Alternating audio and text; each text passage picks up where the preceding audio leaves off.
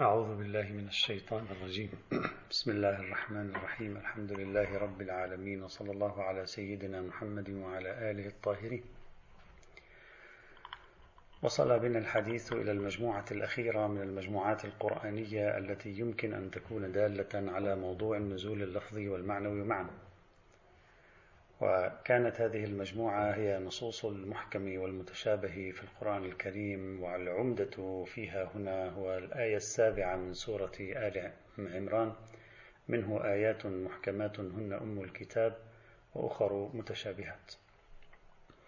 ذكرنا تقريب الاستدلال واحتملنا أن العلامة الطباطبائي في عبارته الجزء الحادي عشر من تفسير الميزان يؤيد أن هذه الآية القرآنية باعتبار حديثها عن المتشابه والمحكم تشير إلى موضوع اللفظ. ولهذا استدل بها بعض آخر بعد العلامة الطباطبائي على آه، يعني أو قد يستدل بها لا أدري إذا استدل لكن قد يستدل بها بعض آخر بعد العلامة الطباطبائي في سياق توظيفها في موضوع بحثنا. في هذا الإطار قلت لا أريد أن أدخل في نظرية المحكم المتشابه هي نظرية واسعة وبحث طويل جدا له صلات متعددة أصلا يعني يستحق سلسلة مطولة من المحاضرات القرآنية والبحثية في هذا الموضوع لكن سأشير فقط إلى نقطتين ثلاث نقاط آه، تضيء على موضوع بحثنا من الزاوية التي نحن نريدها. في النقطة الأولى تكلمنا في المحاضرة السابقة عن التوصيفات الثلاث للقرآن الكريم لنفسه باعتبار التشابه والإحكام. لا أعيد فقط أحببت أن أضيء على هذا الموضوع. حتى الإخوة يراجعوا هذه المسألة في كتب التفسير وفي كتب العلوم القرآنية. النقطة الثانية. يطرح السيد محمد باقر الصدر رحمة الله تعالى عليه ويتبعه في ذلك بعض من تلامذته يطرح نظرية أو يطرح رؤية في تفسير آه، آية في تفسير الآية السابعة من سورة آل عمران اللي هي محل البحث هنا. خلاصة ما يطرحه السيد الصدر ويتبعه عليه آخرون أو يتبعه فيه آخرون أنه لا يوجد نهي في هذه الآية عن اتباع المتشابه من خلافا لما يتصور كثيرون أن اتباع المتشابه هو أمر منهي عنه يقول لا اتباع المتشابه من الآيات ليس أمرا منهيا عنه ملزمون باتباع القرآن برمته اتباع المتشابه أيضا اتباع للقرآن.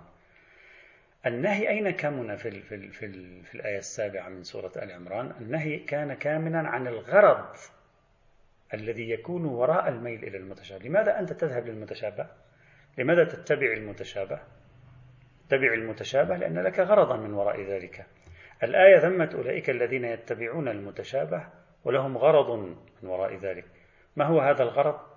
ابتغاء الفتنة وابتغاء تأويله. إذا كان الغرض من وراء اتباع المتشابه ابتغاء الفتنة وابتغاء تأويل القرآن كان ذلك مذموما. أما إذا لم يكن هذا هو الغرض أصل اتباع المتشابه لا دليل في الآية على النهي عنه أصلا. معنى هذا الكلام الذي يطرحه السيد الصدر معناه أن الآيات المتشابهة يمكن اتباعها لأن القرآن قال فيتبعون ما تشابه منه يعني يمكننا أن نتبع ما تشابه منه. لو كان التشابه المراد في هذه الآية الغموض المفهومي والآية لا يوجد فيها دلالة إطلاقا وملتبسة ولا نعرف ما هو المراد من اللفظ فيها وأي معنى هو الذي أريد. إذا كان هذا هو المراد من التشابه المسمى في اصطلاح علماء أصول الفقه. وعلماء التفسير بالإجمال التام. يعني اللفظ مجمل إذا هذا هو المراد بالمتشابه في هذه الحالة يمكن اتباع الآية أصلا لأننا لا نعرف ماذا تريد. لا, لا يمكن اتباعها حتى نقول هؤلاء يتبعون ما تشابه منه. هذا دليل على أن اللفظ القرآني في الآيات المتشابهة ليست فيه مشكلة. لأن هؤلاء أخذوا هذا اللفظ فهموا المعنى منه وعملوا على وفقه اتبعوا ما تشابه منه. فإذا ما في مشكلة في عملية الفهم وما في مشكلة في عملية الاتباع. إذا بهذه الطريقة حيد سيد باقر الصدر حيد الإشكالية الموجودة في اللفظ يعني أراد أن ينفي صفة الإجمال عن بعض الآيات القرآنية أن بعض الآيات مجملة غير مفهوم معناها يقول لا لا تدل الآية على ذلك. طيب الآن أبسط شيء أنت أن تسأل السيد باقر الصدر ومن تبعه في هذا التفسير. تسأله إذا لم تكن المشكلة في اللفظ في الدلالة اللفظية حتى صارت الآية متشابهة إذا لم تكن هذه هي المشكلة إذا أين المشكلة؟ لماذا عبر عنه بالمتشابه؟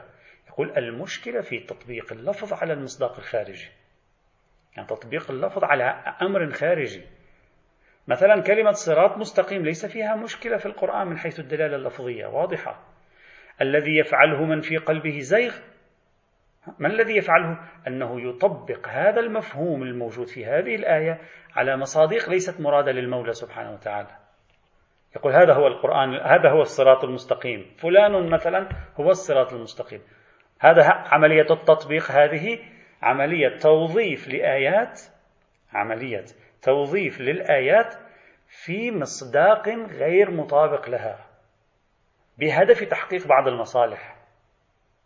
وبالتالي بهذه الطريقة أخرج السيد باقر الصدر. طبعا هو لا يبحث القضية من زاوية بحثنا ويبحثها من زاوية أخرى من زاوية آه، طبيعة الدلالات القرآنية في بحث حجية الظهورات القرآنية في علم أصول الفقه. بذلك أخرجها من دائرة الالتباسات اللفظية إلى دائرة الالتباس ما بين المعنى ما بين الفكرة وما بين مصداقها الخارجي. أضف إلى ذلك. وما زلنا في سياق عرض كلام السيد الصدر أن الآية بنفسها الآية السابعة من سورة آل عمران بنفسها عندما حددت هدف أولئك الذين يتبعون المتشابهات ماذا قالت؟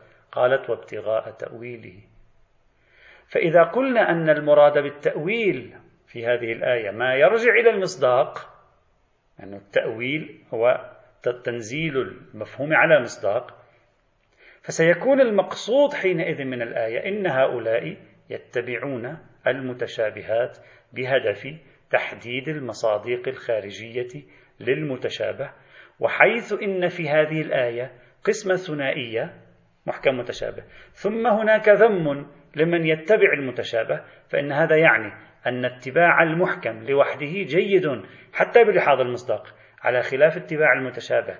فلا يمكنك أن ترشد إلى مصداقه وتنزله على مصداقه دون أن ترجع إلى المحكمات. فأنت بحاجة إلى الرجوع إلى المحكمات لكي تضع يدك على مصداق الآيات المتشابهة. يعني على المصداق الخارجي للمفهوم الذي تقدمه الآيات المتشابهة. وبهذه الطريقة تخرج الآيات برمتها عن موضوع اللفظ وتتصل بموضوع المعنى في علاقته بالمصداق دون اللفظ في علاقته بالمعنى. على نظرية سيد باقر الصدر خرجت الآيات عن موضوع اللفظ وبالتالي لم يعد يمكن الاستفادة منها هنا في بحث النزول اللفظي. لمن يريد من الإخوة. مراجعة. آه، آه، هذه الرؤية لسيد باقر الصدر في تفسير هذه الآيات القرآنية الكريمة. بإمكانه مراجعة كتاب بحوث في علم الأصول الجزء الرابع صفحة 280 فما بعد وكذلك مباحث الأصول في الجزء الثاني القسم الثاني صفحة 223 فما بعد وكتب أخرى أيضا.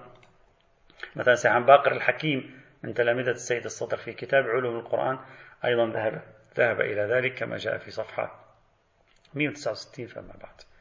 على حال ما يهمنا هنا؟ وفقا لهذه النظرية لا معنى للاستناد لهذه الآية هنا في إثبات النزول القرآني اللفظي. ما في معنى. بل بل يلاحظ وجود هذه النظرية. هذه النظرية أنا لا أريد أدخل في المق... في في البحث الموسع كما قلت في الموضوع محكم متشابه هذه النظرية يلاحظ جذورها حتى في القرن في القرن الأول الهجري والقرن الثاني الهجري دعونا نقول. لأن الطبرسي في كتاب مجمع البيان وآخرون أيضا كما في زاد المسير آه، نسبوا إلى جابر بن عبد الله الأنصاري شيئا شبيها جدا بهذا المعنى الذي يطرحه سعد باقر الصدر.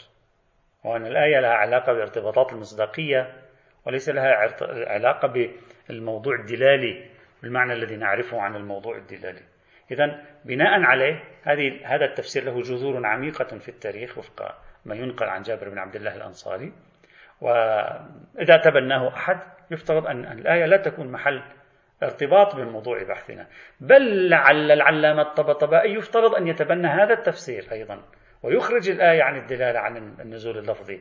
وليس كما قال في في في مطلعها. لماذا؟ لأن العلامة الطبطبائي كما نعرف يرى شيئا إن لم يكن مطابقا بل قريبا جدا من الذي طرحه سلمان باقر الصدر. أين؟ في في في شرح معنى التأويل في دلالة التأويل. هناك تحدث عن هذا الموضوع بالتفصيل يمكن للإخوة أن يراجعوا في تفسير الميزان. هذه النقطة الثانية. إذا في النقطة الأولى ذكرنا التوصيفات المتنوعة للقرآن لنفسه من حيث الإحكام والتشابه. في النقطة الثانية ذكرنا هناك نظرية مهمة في تحليل التشابه في القرآن الكريم. وفقا لهذه النظرية من يختار هذه النظرية عليه أصلا أن لا يوظف هذه الآية هنا آية آه، آل عمران سورة آل عمران الآية السابعة أن يوظفها في بحث النزول المعنوي. الموضوع ينتهي تماما. النقطة الثالثة. ظاهر من هذه الآية في سورة آل عمران أنها وضعت مقابلة بين المحكم والمتشابه. هذه النقطة الأخيرة التي أريد التعليق عليها. عملت مقابلة محكم متشابه. لكن عندما يتأمل الإنسان لا يفهم لماذا هذه المقابلة؟ يعني ليس, ليس لها مبرر لغوي. ولا مبرر في المعنى. عندما تقول فلان كبير أو صغير. أو فلان إما هو عظم أو لحم. أو تقول البيت إما هو آه، البناء وإما هو الأرض. يعني هذا هذا المقابلة معقولة. لكن أما تقول القرآن هو محكم وهو متشابه يعني منه محكم ومنه متشابه هذا غير غير مفهوم. لماذا غير مفهوم؟ لأن المحكم كلمة تأتي من الإحكام والإتقان والمنع من تسرب الفساد. شيء محكم يعني متقن لا يتسرب إليه الفساد. المتشابه ما معنى متشابه؟ باللغة العربية المتشابه يعني متماثل. التشابه يعني التماثل. شيء يشبه شيء فبينهما تشابه. والتشابه يشبه التماثل ويشبه التشاكل. يشبهه يشاكله يماثله كله يعطي معنى واحد تقريبا. طيب فإذا نسأل. القرآن منه آيات متقنة ومنه آيات يشبه بعضها بعضا. وين التقابل هنا؟ يعني اللي يشبه بعضها بعضا ليست متقنة؟ تشابه الآيات هذا يعني أنها غير متقنة؟ إذا أردنا أن نجعل تقابل نقول منه آيات محكمات ومنه آيات غير متقنات. أو أن أقول منه آيات متشابهات ومنه آيات لا شبيه لها ولا نظير في الكتاب الكريم. هذا منطقي. إذا بناء على كيف نفسر هذه هذه العملية التقابلية التي وضعتها هذه الآية القرآنية الكريمة؟ من هنا قد نقول الآية لا تريد وصف القرآن بأن فيه آيات غير محكمة. يعني آيات يتسرب إليها فساد. لأنه ما, ما توجد آية يتسرب إليها فساد. المفروض أن القرآن الكريم لا يأتيه الباطل من بين يديه ولا من خلفه. هو تنزيل من الله. طيب. إذا الآيات لا تريد أن تقول توجد آيات غير محكمة. فبدل أن تقول توجد آيات غير محكمة وهي لا تريد أن تقول توجد آيات غير محكمة بل حتى هذا التعبير هو تعبير لا يليق بالقرآن بحسب آيات القرآن بنفسه. ماذا فعلت؟ استعاضت عن غير المحكم بمصداق شيء ليس بمحكم. بمصداق شيء ليس بمحكم يتسرب إليه الفساد. دعوني أوضح أكثر. فقالت منه آيات محكمات ومنه آيات هي متشابهة ونتيجة تشابهها أنها تصبح قابلة للاستغلال ممن في قلبه مرض فينفذ الفساد من هذه الناحية. لا لنفس الآية. يعني إذا أردنا أن نفهم منطقية التقسيم فنقول كأن المتشابه هنا تشابهه يسمح بتسرب الفساد إليه في عالم مصداقه أو يسمح بتسرب الاستغلال إليه وهذا الفساد الاستغلال إليه من حيث المصداق. فمن هذه الزاوية يقال ليس ممنوعا من الفساد. ممكن أن يكون فاسدا لكن هو في ذاته ليس بفاسد. فبدل أن تقول الآية منه آيات محكمات ومنه آيات غير محكمات وهذا يهز قيمة القرآن الكريم قالت منه آيات محكمات ولم تقل منه آيات غير محكمات إذ لا يوجد غير محكم في القرآن من حيث الإتقان. لكن يوجد نوع من الآيات المتقنة في مقام توظيفها في المصادق تقبل أن توظف في المصادق بطريقة استغلالية وإلا هي في ذاتها محكمة. فمن هذه الزاوية وصفها بأنها متشابهة. ووضعها في مقابل الإحكام. فإذا ثمة يعني بناء على هذا هذا الكلام ثمة دقة في عملية المقابلة التي وضعتها الآيات.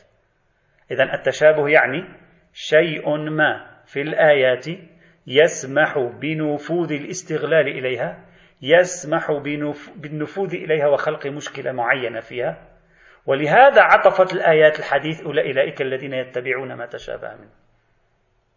طيب بناء على ذلك الآن هذه مجرد مدخل. نلاحظ أن تشابه الآيات يعني تماثل الآيات. هنا يأتي احتمالان.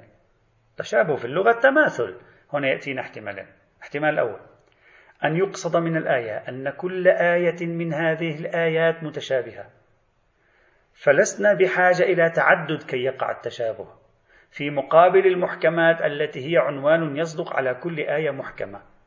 ويبدو أن هذا هو ما فهمه المفسرون والعلماء. يقولون هذه آية متشابهة وهذه آية محكمة.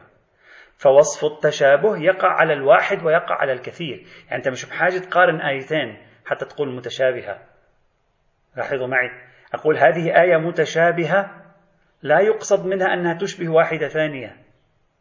فلا بد دليل افتراض التشابه من مقارنة آيتين. لا المراد كل آية من هذه الآيات المتشابهة مصداق للتشابه.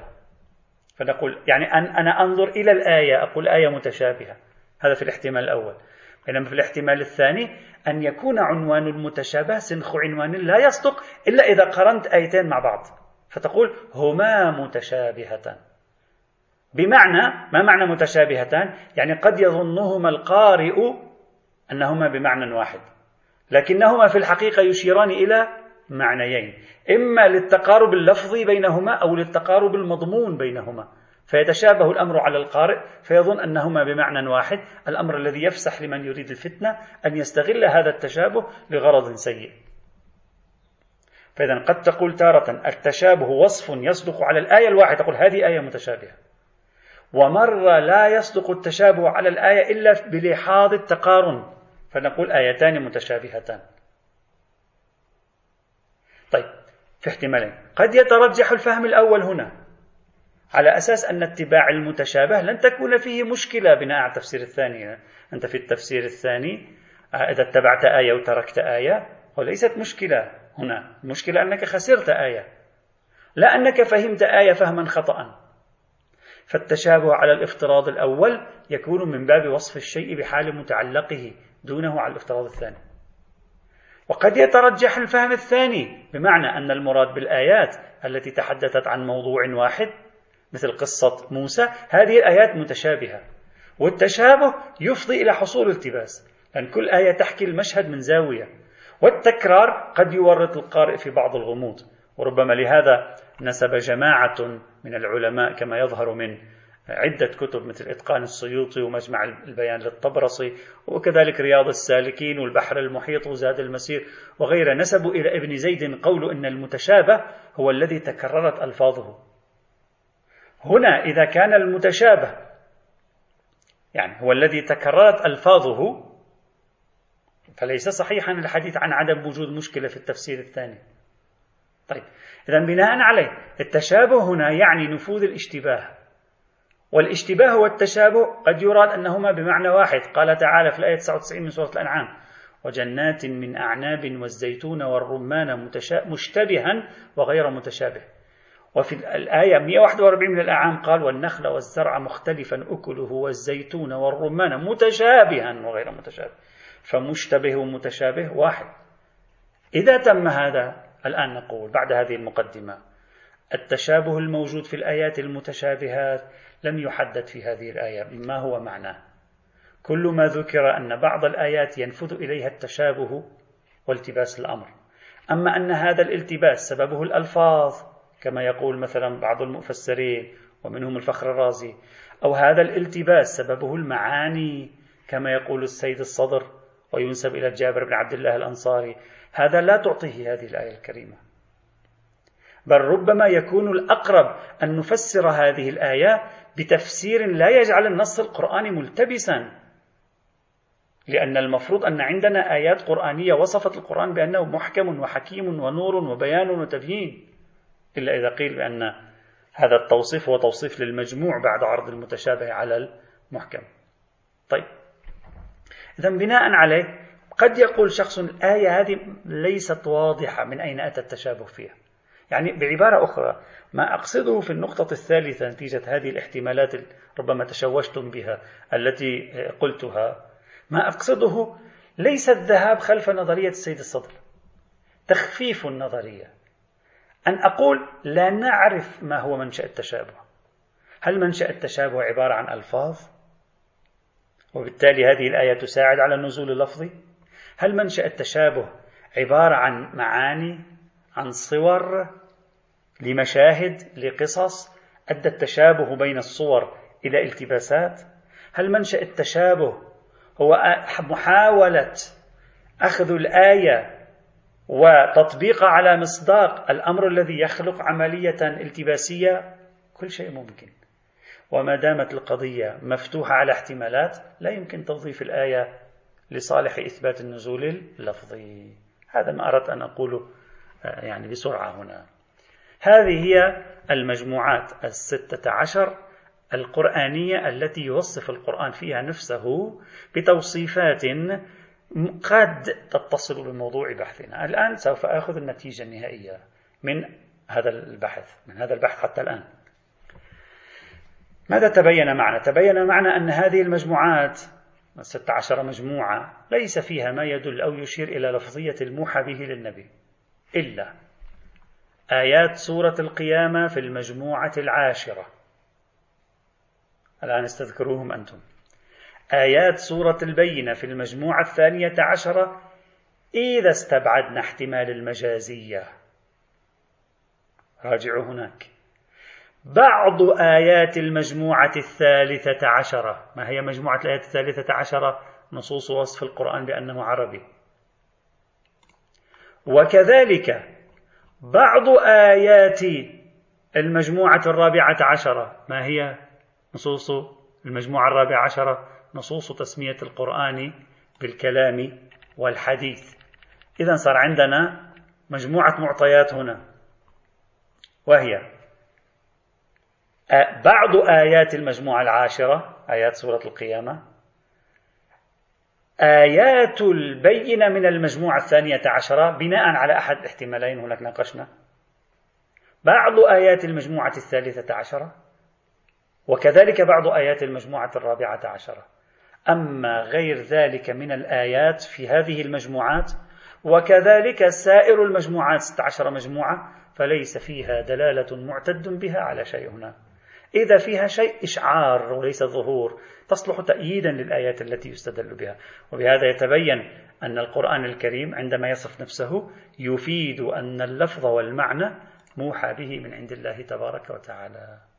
لكن الاستدلال بالنص القرآني هنا حتى تستدل بنص القرآن لإثبات النزول اللفظي هذا متوقف على أمر معين. متوقف على ماذا؟ على أمر إن لم تثبت لي هذا الأمر لا قيمة لهذه الأدلة كلها حتى لو كانت الآيات تدل. وذلك القائل بالنزول المعنوي يمكن أن يختار في إكمال طريقه عدة سبل. ماذا يقول؟ ممكن يقول المعنى هو الموحى والنبي أنتج الألفاظ. ولكن إنتاج الألفاظ جاء بتأييد تام من الله. بحيث كان النبي معصوما تماما في التعبير بدقة عن المعاني التي أوحيت إليه. يعني بدل أن الله سبحانه وتعالى ينتج الألفاظ بالمباشرة أو يفعل ذلك جبريل أوكل هذه المهمة للنبي وحقق النبي عين ما كان الله سبحانه وتعالى أو جبريل سيفعله. ممكن القائل بالنزول المعنوي يرى ذلك. بناء على هذا الافتراض يمكننا الاستناد إلى هذه النصوص اللفظية القرآنية. لتخبرنا عن طبيعة الموحى للنبي. لماذا؟ لأنها دقيقة معصومة كأنها صدرت من الله يمكن الاعتماد عليها لمعرفة الواقع. إذا بناء على هذا الخيار في مقاربة قضية النزول المعنوي إذا اختاره شخص ما بناء على ذلك الآيات هذه يمكننا الاعتماد عليها وإذا يمكننا الاعتماد عليها تستطيع هي أن تخبرنا بلفظية الموحى. يعني هي بعد أن صارت حجة دلت على نقيض ما كنا نؤمن به. كنا نؤمن بالنزول المعنوي ونتيجة النزول المعنوي. حجية هذه الآيات وحجية الدلالة الموجودة في هذه الآيات أخبرتنا على بطلان النظرية التي نحن نؤمن بها. يعني على أن النزول لفظي.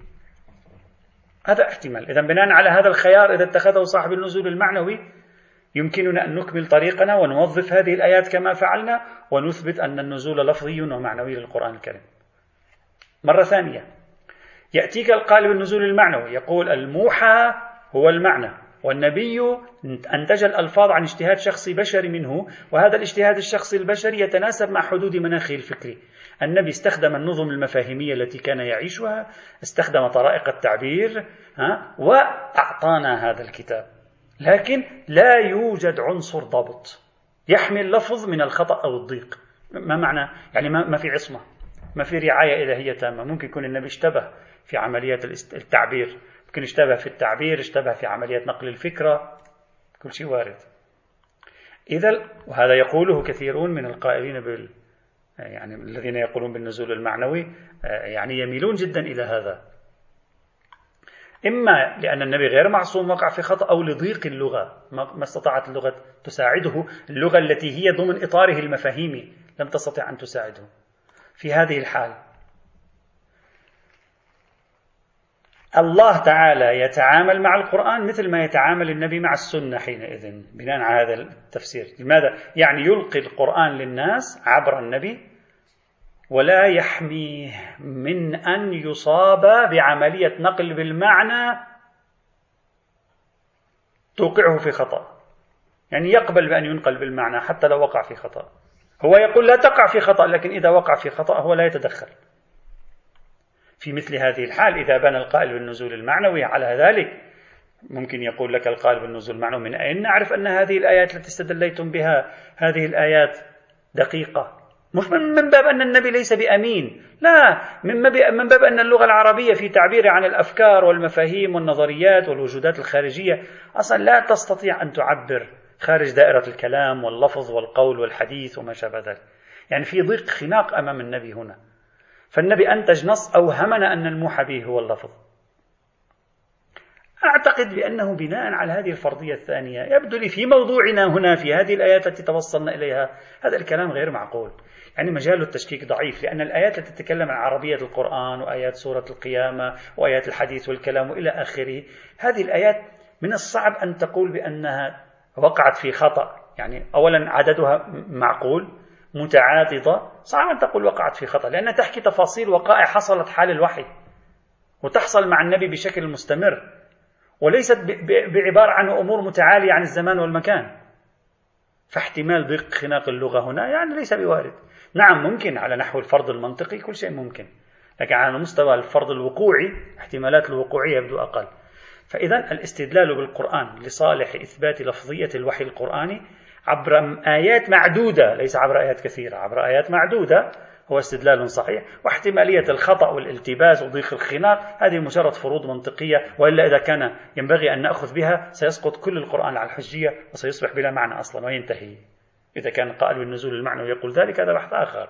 انتهى أصلا دور القرآن وانتهى زمانه. لأن كله لا تستطيع أن تضمن أنه صحيح ولا تستطيع أن تضمن أنه هو الذي أراده الله أصلا. انتهت العملية.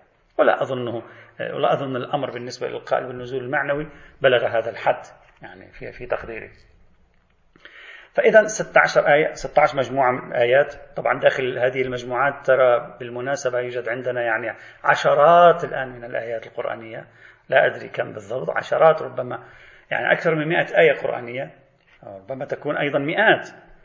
لكن الذي يدل بضع آيات قليلة.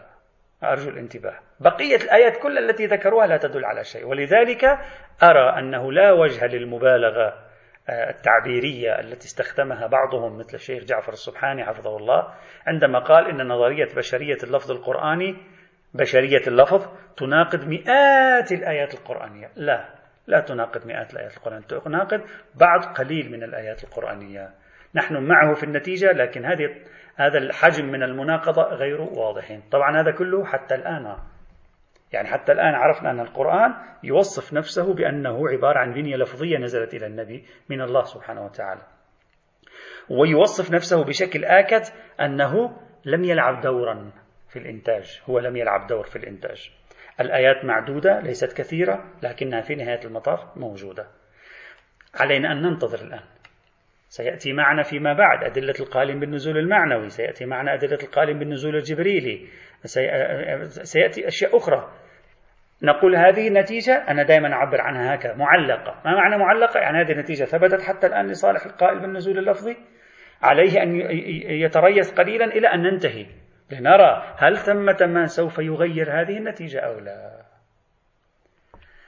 انتهينا بحمد الله تعالى من النوع الأول من أنواع الأدلة التي يمكن أن يقدمها القائل بالنزول اللفظي. النوع الثاني ننتقل الآن إلى محور آخر. النوع الثاني الأدلة الحديثية أو كيف تقدم السنة القرآن. هناك كان الأدلة القرآنية أو كيف يصف القرآن نفسه هنا الأدلة الحديثية أو كيف تقدم السنة القرآن. السنة كيف تعرفني القرآن؟ هل تقول بنيته لفظية؟ أو تقول أنتجه النبي ألفاظه إنتاج نبوي؟ أو تقول ألفاظه إنتاج جبريلي؟ أو ماذا تقول؟ توجد مجموعة من الروايات الواردة في السنة عند الشيعة والسنة. قد يستند إليها استند إلى بعضها وقد يستند إلى بعض آخر لإثبات أن علاقة الوحي تشتمل اللفظ والسماع وما شابه ذلك. أنا هنا فقط من كل مجموعة سأعطي نماذج أساسية من الروايات فقط يعني النماذج العمدة. توجد روايات أخرى يعني هنا مبعثرة هنا وهناك لا أريد أن أطيل في هذا الموضوع أصلا. لأسباب عدة وسوف يتضح الحال معكم في ذلك. بعد أن ننتهي من بحث الأدلة اللفظية سوف تعرفون يعني القضية لا تستحق إطالة كثيرة. نكتفي بإعطاء نماذج أساسية من الروايات وذلك سأجعلها ضمن مجموعات ثلاث. المجموعة الأولى. سأسميها نصوص كيفية نزول الوحي على النبي أي تلك النصوص الحديثية التي تبين لي كيفية نزول الوحي على النبي نوعية هذا النزول نمط هذا النزول. هذه المجموعة فيها عدة روايات أهمها وعمدتها على الشكل الآتي. الرواية الأولى صحيحة زرارة وهذه الرواية صحيحة من حيث الإسناد. وقد رواها الشيخ الكليني في الكافي وقريب منها جاء في كتاب بصائر الدرجات أيضا. صحيحة زرارة قال سألت أبا جعفر عليه السلام. طبعا بعض الروايات التي سأنقلها هي حجة عند الشيعة ليست عند السنة وبعضها حجة عند السنة وليس حجة عند الشيعة. لكن أنا سأجمع الموجود عند مذاهب المسلمين بالمقدار المتسنى. صحيحة زرارة قال سألت أبا جعفر عليه السلام الباقر عن قول الله عز وجل وكان رسولا نبيا. ما الرسول وما النبي ما الرسول وما النبي قال النبي الذي يرى في منامه ويسمع الصوت ولا يعاين الملك. النبي يرى في المنام يسمع صوت ولا يعاين يعني لا يرى الملك بعينه لا يعاينه فقط يسمع صوت. والرسول الذي يسمع الصوت ويرى في المنام ويعاين الملك. ما الفرق بين الرسول والنبي صار حتى الآن؟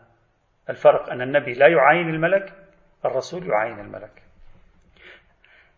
تقريب الاستدلال بهذه الآية أنها عفوا بهذه الرواية أن هذه الرواية تؤكد ظاهرة السماع عند الرسول وعند النبي. بل حتى عند الإمام لأن في في ذيلها بعد شرح للإمام أيضا. تقول يسمعون. طيب لما تقول ظاهرة السماع معناها أن علاقة الأنبياء بالملائكة علاقة سمعية تقوم على ألفاظ. سمعية يعني سمعية ماذا تقوم على ألفاظ؟ هكذا قد يقرب الاستدلال بهذا أنا بعدين سوف أذكر يعني الروايات وأحيانا سنعلق تعليقات إجمالية. هذه الرواية ليس فيها أي حديث مباشر عن النص القرآني. يعني ما تقول القرآن هكذا. تتكلم عن ما الرسول وما النبي والفرق بينهما. ممكن ممكن أن النص القرآني جاء عبر الوحي الإلهي المباشر. يعني إذا فسرنا كلمة يسمع الصوت في رواية زرارة هذه بأنه يسمع صوت الملك يسمع صوت الملك إذا فسرنا سماع الصوت بسماع صوت الملك كما تشير إليه روايات أخرى قد تصلح قرينة هنا على أن المراد بيسمع الصوت صوت الملك وخاصة أنه قال يسمع الصوت ولا يعاين الملك. إذا رجحنا هذا الاحتمال كما هو ليس ببعيد فمعنى ذلك أنها تتحدث عن الوحي الذي يكون في علاقة النبي مع الملاك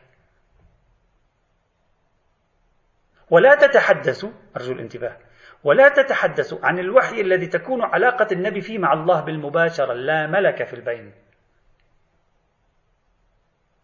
إذا كان كذلك ممكن أن تكون هذه الرواية لا علاقة لها بالقرآن. لماذا؟ خاصة عند الشيعة الذين هذه رواية عندهم. لأن كثير من الشيعة يقولون إن القرآن بخصوصه نزل كله بالوحي المباشر. وهذا الرأي موجود عند كثير من الشيعة على خلاف المتداول عند أهل السنة الذين لا يرون ذلك. إذا كان كذلك فإذا هذه الرواية تتكلم عن الوحي المتصل بعلاقة الملك بالنبي لكنها لا تتكلم عن الوحي المباشر ذي العلاقة بين الله وبين النبي. فإذا كان القرآن من نوع الوحي المباشر كما ذهب إليه بعضهم فهذه الرواية أصلا لا تتكلم عن القرآن. وبالتالي لا تستطيع أنت أن توظفها في سياق الاستدلال على لفظية الوحي القرآني اللي هو محل تنازعنا هنا. صارت واضحة الفكرة أعتقد. أضف إلى ذلك هذه الرواية في ذيلها تتحدث عن تحريف القرآن الكريم. في ذيلها تتحدث عن تحريف وهي رواية صحيحة السند تتحدث عن تحريف القرآن الكريم. الذي يرى أن القرآن ببرهان قطعي ليس محرفا سوف يعتبر ذلك بمثابة نقد مضموني نقد متني على هذه الرواية. وبالتالي ستكون الرواية هذه عرضة لنقد متني سيهز من, من اعتبارها. إلا إذا قلنا بنظرية التبعيض في الحجية هذا بحث طويل. بحثناه بالتفصيل في مباحث الحجية في مباحث السنة. هناك بحثنا هذا الموضوع لا أعيد ولا أكرر. إذا في عندي مشكلتين في هذه الرواية بعد تمامية سندها.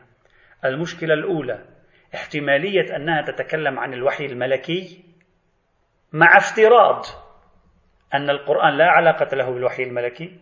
هذا واحد. النقطة الثانية في ذيل هذه الرواية حديث عن تحريف القرآن. فمن يرى عدم تحريف القرآن بدليل قطعي سيصلح ذلك له نقدا متنيا على هذه الرواية. الأمر الذي سيضعف من مكانتها ومن إمكان الاحتجاج بها. هذه الرواية الأولى. أنا سأذكر روايات سأعلق على بعض على كل رواية بتعليقات وبعدين في عندنا تعليقات يعني عامة. تقريبا يعني. الرواية الثانية. خبر الحسن بن العباس المعروف فيما كتب فيما كتب له. مكاتبة للإمام. جعلت فداك أخبرني ما الفرق بين الرسول والنبي والإمام. قال فكتب أو قال. هكذا هي الرواية هكذا. قال فكتب أو قال. الفرق بين الرسول والنبي والإمام أن الرسول الذي ينزل عليه جبرائيل فيراه ويسمع كلامه وينزل عليه الوحي. لاحظوا كيف فرق الآن بين نزول جبرائيل ونزول الوحي بإشارة إلى أن وحيا أو من وراء حجاب أو يرسل رسوله الوحي هو الاتصال المباشر. هذا الذي أشرنا إليه قبل قليل. وينزل عليه الوحي وربما رأى في منامه نحو رؤيا إبراهيم عليه السلام. هذا هذا من؟ هذا الرسول. النبي. والنبي ربما سمع الكلام وربما رأى الشخص ولم يسمع. والإمام هو الذي يسمع الكلام ولا يرى الشخص. هذا شو صار الفرق بيناتهم؟ شو الفرق بين النبي والإمام هنا الآن؟ عفوا بين النبي والإمام. الفرق بين النبي والإمام واضح. أن النبي يرى الشخص على الأقل أحيانا بينما الإمام لا يرى الشخص. طيب شو الفرق بين الرسول وبينهما؟ الرسول واضح أعلى رتبة بكثير. يسمع يرى في منامه يرى الملك وينزل عليه الوحي. واضح الخصوصيات هنا. هذه الرواية الثانية التي أوردها أيضا الشيخ الكليني في الكافي وكذلك أوردها وردت في كتاب الاختصاص المنسوب للشيخ المفيد. طيب ممتاز. هذه الرواية تتحدث كسابقتها عن مسألة السماع والرؤية. صار واضح. وإذا سماع ورؤية إذا هذا معناه في ألفاظ. رؤية وسماع وتتكلم معه. إذا نتكلم عن ألفاظ. لكن هذه الرواية أتوقف عندها بالتوقفات الجزئية وقفات جزئية. أولا يبدو فيها شيء من المعارضة للرواية السابقة. الرواية السابقة صحيحة زرارة اعتبرت النبي لا يعاين الملك يعني لا يرى الملك. بينما هذه الرواية ماذا قالت؟ قالت على أنه ربما رأى الشخص. فإذا كان رأى الشخص يعني مقصود شخص الملك وهناك يقول غير معين للملك في تعارض بين الروايتين. هذا أبسط شيء. أبسط مقارنة ستظهر لك هذا التعارض. إلا إذا قلت لي ربما رأى الشخص شخص آخر. يعني ما هذا يحتاج تحليلات. إذا أول مشكلة ما يبدو بظاهره معارضة بين هذه الرواية والرواية السابقة. اثنين. جملة وينزل عليه الوحي الذي وردت في رواية المعروف هذه قد تكون لوحدها هنا. أي مغايرة لرؤية المنام وللسماع ولمعاينة الملك. يعني هذا احتمال قوي. يعني يقول ينزل عليه جبرائيل فيراه ويسمع كلامه وينزل عليه الوحي ورأى في منامه. فممكن تكون ينزل عليه الوحي وهذا احتمال قوي جدا خاصة عندما نلاحظ الآية القرآنية آه، وحيا أو من وراء حجاب أو يرسل رسولا. ممكن يكون حينئذ ينزل عليه الوحي هنا. بمعنى ماذا؟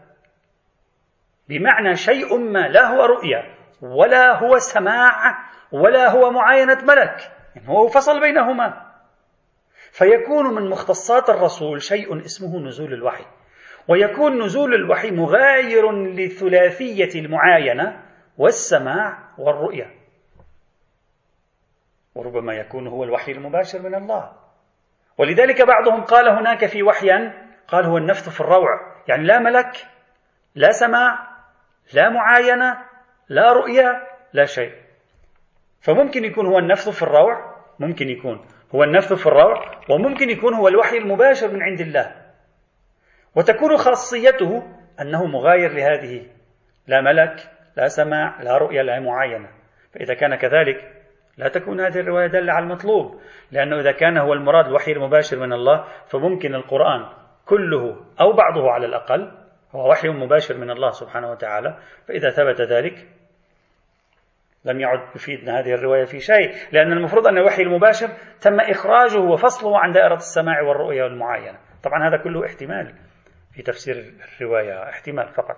إذا شخص بنى على هذا الاحتمال خرجت هذه الرواية عن دائرة اهتماماته أصلا. ثالثا في التعليق على هذه الرواية إن هذه الرواية ضعيفة الإسناد أولا هي في كتاب بصائر الدرجات مضطربة. راجعوها إذا أحببتم. وعلى أي حال هي ضعيفة الإسناد بإهمال صاحب الرواية. صاحب الرواية رجل مهمل لا نعرف عنه أي شيء ولم يذكره علماء الرجال والتراجم وهو الحسن بن العباس المعروف. وبإمكانكم مراجعة كتب الرجال في هذا الصدد هذه الرواية الثانية. الرواية الثالثة. صحيحة زرارة وهي صحيحة ثانية لزرارة. قال سألت أبا جعفر عليه السلام عن الرسول والنبي والمحدث. مش المحدث المحدث. فقال الرسول الذي يأتيه الملك فيحدثه ويكلمه كما يحدث أحدكم صاحبه. تشبيه واضح يعني في سماع وفي كلام وفي يعني واضح الفكرة. كل هذا واضح جلي يعني حقيقة. في سماع وفي ألفاظ وفي كلمات مثل ما واحد مننا بحدث الآخر نفس الشيء تلك أعطاك صورة نسخة نسخة شبيهة. فأنت بإمكانك الآن أن تعرف أن لما يجي جبريل ماذا يفعل؟ يقول يتكلم. فالنبي ماذا يفعل؟ يأخذ الكلام. في احتمال أن هذه الرواية وهذه الرواية أوردها الصفار في بصائر الدرجات. ليست لم لم يوردها الكليني أوردها الصفار في بصائر الدرجات. في احتمال أن تكون هذه الرواية هي بعينها الرواية السابقة الرواية الأولى لزرارة. ويوجد مثلهما رواية ثالثة أيضا لزرارة عن الإمام الصادق بينما هذه الرواية والرواية الأولى عن من كانت؟ عن الإمام الباقر. وثلاث روايات أيضا رواهما أو رواها صاحب البصائر وتعرفون صاحب البصائر في النسخة الموجودة بين أيدينا. لكتاب بصائر الدرجات لا أريد أن أدخل في كتاب بصائر الدرجات هو بطبعه مليء بالاضطراب. يعني أحيانا رواية واحدة بنقول لك إياها عشر مرات وراء بعضها. وتجد فقط اختلاف بينهما في حرف مثلا أو كلمة أحيانا. لكن يريدها هكذا. ويدخل الرواية. أحيانا نفس الرواية يكررها. ألا هذه ربما تكون بسبب أزمة في النسخة في شيء آخر. هذا كثير في بصائر الدرجات وأخطاء وأخطاء في الكلام والتعبير كثيرة إملائية وطباعية وإلى آخره. كثيرة هذه. بحث طويل هذا. تحقيق أي الرواية في البصائر هي الدقيقة وأيها العمدة وأيها مؤيد وشاهد. هذا بحث طويل في علم الحديث يمكن للإخوة أن يراجعوه في هذا الصدد. إذا هذه رواية وتصلح شاهدا أيضا. الرواية الرابعة صحيحة زرارة الثالثة بعد في صحيح ثالثة لزرارة. عن أبي جعفر عليه السلام هذه أيضا عن الباقر الآن. قال الأنبياء على خمسة أنواع منهم من يسمع الصوت مثل صوت السلسلة سلسلة حديد. فيعلم ما عنا به. يسمع صوت مثل صوت السلسلة فيعلم ما هو المراد من وراء هذا الصوت. فيعني خلي خط تحت هذه الكلمات. طبعا أنا لا أريد أدخل في تحليل الروايات لأن هذا لوحده حقيقة يعني يحتاج إلى دراسة والعلماء بحثوا في هذا. ما معنى فيعلم ما عنا به؟ يعني في صوت مثل صوت السلسلة. يعني أنت عندك سلسلة حديد نحن طبعا سنتوقف عند رواية السلسلة هذه بالتفصيل بشيء من التفصيل. صوت حديد من صوت السلسلة كأنما أنت في مدينة صناعية وكلها أصوات طرق حديد وسلاسل حديد ولكن هو يعرف هو لديه القدرة على أن يعرف ما المراد بهذا الصوت. شو هذا هذا شيء غريب فعلا يحتاج تأمل لكن هذا الآن فكروا فيه. منهم من يسمع الصوت مثل صوت السلسلة فيعلم ما عنى به. ومنهم من ينبأ في منامه مثل يوسف وإبراهيم. ومنهم من يعاين الأنبياء. ومنهم من ينكت في قلبه ويوقر في أذنه. شيء ما يأتي في, في, في, في أذنه أو شيء ما ينكت في قلبه ينقش في قلبه. هذه الرواية التي رواها آه، صاحب بصائر الدرجات. وهي صحيحة الإسناد بناء بصرف النظر عن إشكالية أصل كتاب آه، بصائر الدرجات طبعا. الذي لفت نظري واضح الآن عندنا يعاين صوت الصوت في أصوات إلى آخره. الذي لفت نظري في مراجعة الروايات هنا خاصة روايات البصائر. روايات التمييز بين النبي والرسول والإمام. في في البصائر وفي الكافي أيضا. نرى أنها ترجع إلى زرارة أغلبيتها. يعني هل معقول زرارة مثلا سأل عدة مرات أو عدة مرات لماذا زرارة لوحده هنا في الميدان؟ في ميدان التمييز بين النبي والرسول والإمام. لماذا لا يوجد أحد آخر؟ هذه تلفت النظر. أتركها لكم لكي تحللوا. ممكن يكون هي رواية واحدة أصلا. هي رواية واحدة أساسية لزرارة طويلة ونقلها عن زرارة جماعة عدة أشخاص أربعة خمسة سبعة أشخاص ولما نقلوها عن زرارة اختلفت التعابير واختلفت بعضهم أخذ جزء من الرواية وبعضهم أخذ جزء ثاني وبعضهم غير التعبير وبعضهم يعني أوضح الفكرة بعضهم أنقص. ممكن. ممكن تكون مجموعة أسئلة رواية واحدة. يعني وجهها زرارة. الشيء الآخر أيضا الملفت أن نفس الموضوع مرة زرارة على الإمام الباقر ومرة على الإمام الصادق. يعني ممكن يعني لماذا يسأل مرتين؟ لماذا الموضوع هذا مطروح مرتين؟ ولماذا عند زرارة لوحده؟ هذا أيضا يحتاج إلى بحث يعني. ليس عندما أقول هذا لا أقصد نقد الرواية. أقصد يحتاج إلى التأمل والتقويم في الرواية. ربما هذا يفضي إلى التباس يفضي إلى علامة استفهام. لكن لا أريد أن أدخل في الجانب الحديثي الآن في الموضوع. وربما في مكان آخر لا يفضي إلى إلى شيء دقيق في الموضوع يحتاج إلى أن نستخرجه في هذا السطر. الرواية الخامسة خبر عائشة. الآن خبر عائشة الذي يتكلم عن الجرس أيضا صوت الجرس. سأضمه إلى صيحة زرارة التي تتكلم عن صوت السلسلة. سنتوقف عند حديث صوت السلسلة المشهور. إما بالسين أو بالصاد كما سوف نرى إن شاء الله تعالى. هناك سنتأمل ما هو المراد بصوت السلسلة وهل هذا يعني صوت يعني كلمات أو شيء آخر أصوات لكنه هو يعرف شفرة أو الشفرة التي بإمكانه أن يترجم فيها هذا الأصوات هذه الأصوات. وبعد أن يترجمها تتحول إلى ألفاظ. وهذا شيء يحتاج إلى توقف مهم جدا لنرى ماذا تعطينا هذه الروايات. نحن الآن ما زلنا في البداية. بضعة روايات نتوقف قليلا عندها. بعدين سنرى بالإجمال العام ماذا ستعطينا هذه الروايات إن شاء الله تعالى. والحمد لله رب العالمين.